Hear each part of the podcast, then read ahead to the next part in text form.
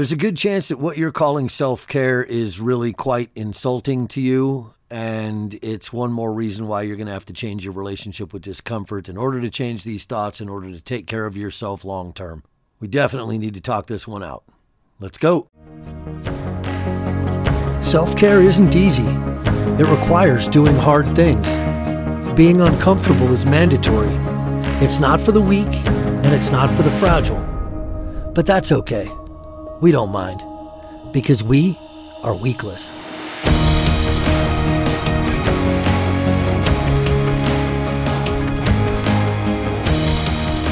Hey, everybody, welcome back to A Moment of Weakless. This is episode number 42. And from the very beginning of this podcast, we've been talking about all of the reasons for changing your relationship with discomfort in order to be able to take care of yourself long term. This one's going to be no exception, but we've also been recently talking about that 5% group that gets long term success and how 95% of people out there are trying to fix themselves.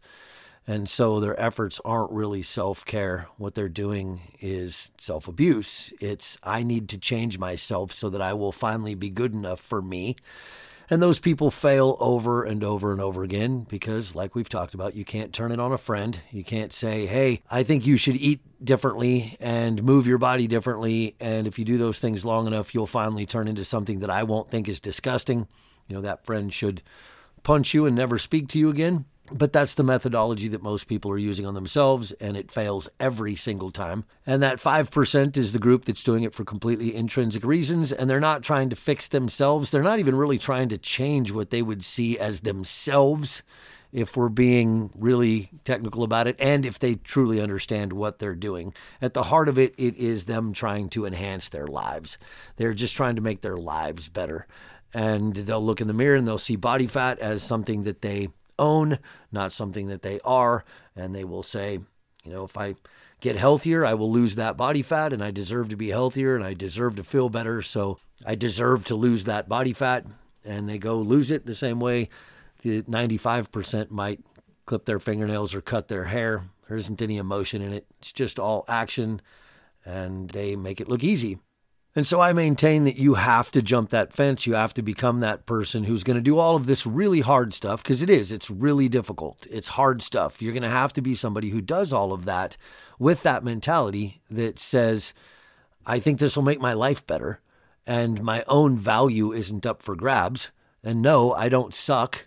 And I want to point out today another reason for why that change needs to be made. Because if you're in that 95% group, virtually all of your efforts are really insulting and you don't really stand a chance to fall in love with them. See, that 5% group, those are people that can really enjoy working out, for example. They can go to the gym and really like it. There isn't any should going on there. They're not saying, oh, I should go to the gym. And then they drag themselves in there and they make themselves do a workout, but they kind of phone it in. And then maybe they even cut it a little bit short. And the whole time they're working out, they're thinking about what everybody else is thinking about them in there and how they don't know anything. And how did I let myself get this way? And oh, I just don't like it here. And then tomorrow it's time to go to the gym. And they're, oh, look, there are a few dishes in the sink. I can't go to the gym. I have to do those dishes. And I guess I'll get back on track next week and then they're off track for who knows how long because they just keep making excuses because they don't want to go. They can't get excited about it. Why can't they get excited about it? Because it's insulting. When they ask themselves, why am I going to the gym? The answer is because I suck. I believe that I'm not good the way I am. The way I am right now is bad. I'm, I'm a bad person for being this way. And I insult myself on a regular basis for being this way. So, what is the gym? It's another reminder that I suck. I don't want to do this. I don't want to do this. I wish that I just didn't suck. But I have to do this. Every bicep curl, every sit up, every step on a treadmill, all of those things are insulting. You're there doing this because you don't like you. And if that's hard to wrap your head around, I mean, I don't think it is, but if you think it is, just think about it with somebody else. Imagine I tell you, you know, you and I are friends, and I tell you, hey, I really would like you to go to the gym. Well, why do you want me to go to the gym, Jason? Because I think you're gross. I'm constantly looking at your body and thinking, God, ugh, What a disappointment. How'd you let yourself get that way? Your body really sucks and you need to change it. Get in the gym and make it happen. You think for even a second that you're going to be in the gym tomorrow going, Oh, I love it here. This is so much fun. Wish I would have started working out years ago. This is a blast. No, you're going to drag yourself through the door hearing my voice in your head. This is a place you have to go to to be good enough. Doesn't that suck? And you might as well just get in there and start grinding it out because you're going to be here for a long time. You're going to be here for months before you're finally good enough. So just go make it happen, I guess. And every one of these workouts is going to be an insult, but you got to do it. You have to because this is about your value. Not about you getting healthy, not about you making your life better, not about you feeling amazing both physically and psychologically. It's about your value. You are low on value. You need to go to the gym to not suck. Like I said, you don't stand a chance of that being an enjoyable process that you just fall in love with and think, man, I don't ever want to not do this. I'm going to do this for the rest of my life. This is seriously important to me. I really, really think that each individual workout that I do is valuable. Not that I got to add up 50 workouts and then something will happen, like I'll run over the scale and see if I'm valuable yet, or somebody will finally tell me that I'm valuable when they say, hey, you look like you lost weight. And that's literally the only thing that happens.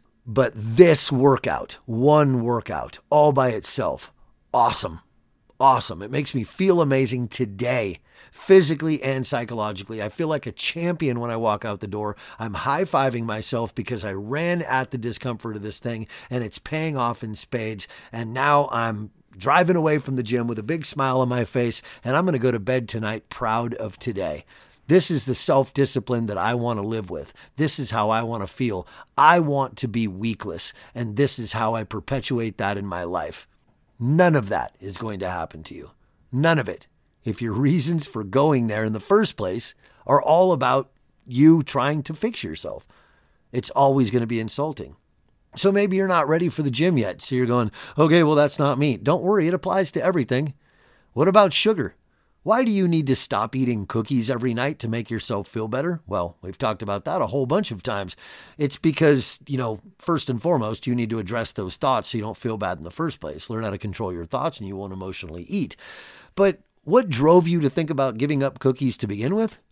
Well, it was either your scale or your mirror or the fact that your pants are tight or the fact that when you get dressed in the morning, you change clothes multiple times because you can see the fat in that one spot that you don't like and everybody else is going to see it and they're all going to judge you. And they're already judging you because, well, you're not as awesome as you should be and everybody else is better than you. And if you think like this, giving up cookies is going to mean a whole bunch of cravings and you're going to like physically and psychologically suffer because on the psychological side you're going to lose your drug that you turn to to try to feel better when life gets you down. But beyond that what do you get in trade? What are you trading for any of this? The, the trade-off is simply that you're going to hopefully one day not suck.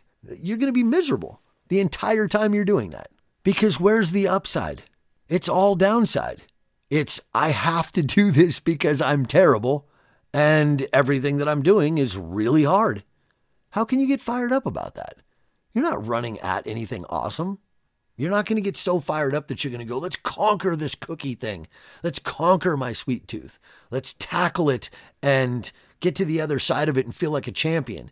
You're going to think, let's go survive it so that I won't be awful anymore. You're not going to make it. I'm telling you right now, you are going to give up before that stops being hard because your motivations are broken, because you think you are broken and you're not broken. This is just one more reason why you're going to have to jump that fence. You are going to have to join that 5%.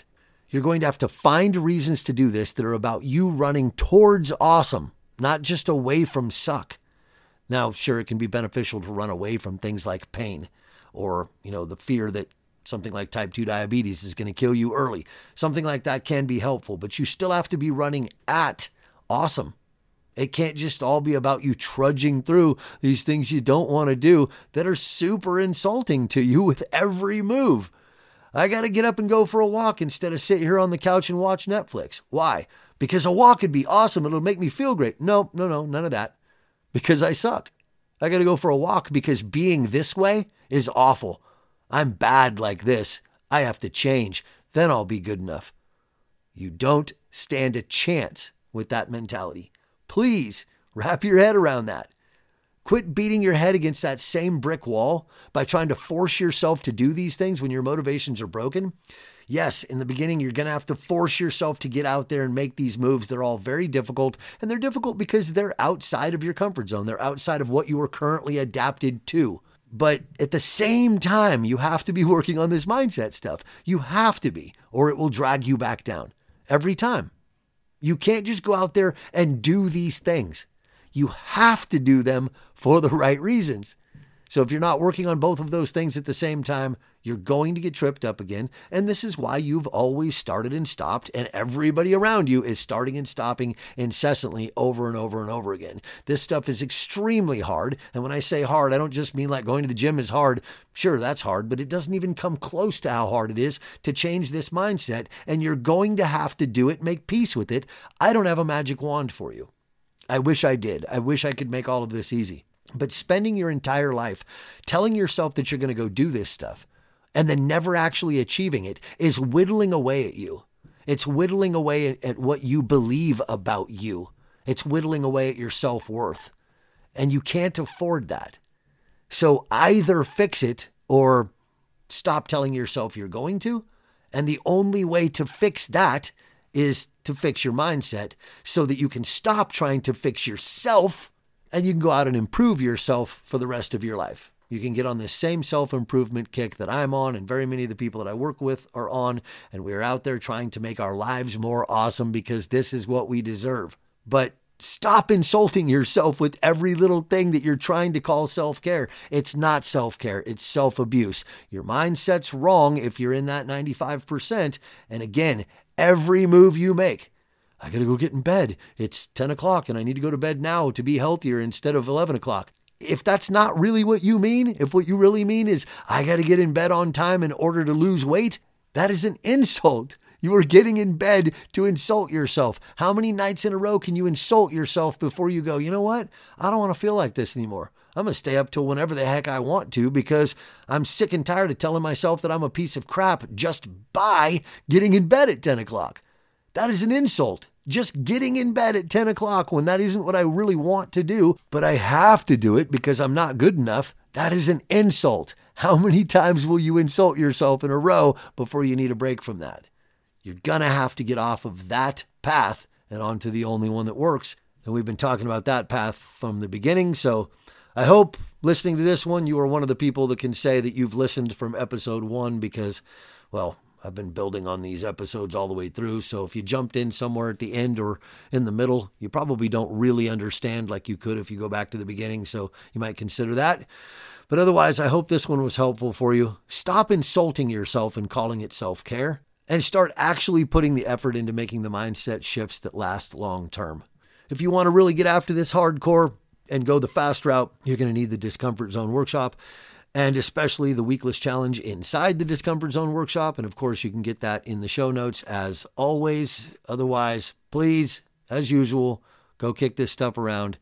Your mindset has to shift. And this is 42 episodes of me begging you to shift it. Are you going to do it? If so, when? Let's make it today. I'll talk to you soon.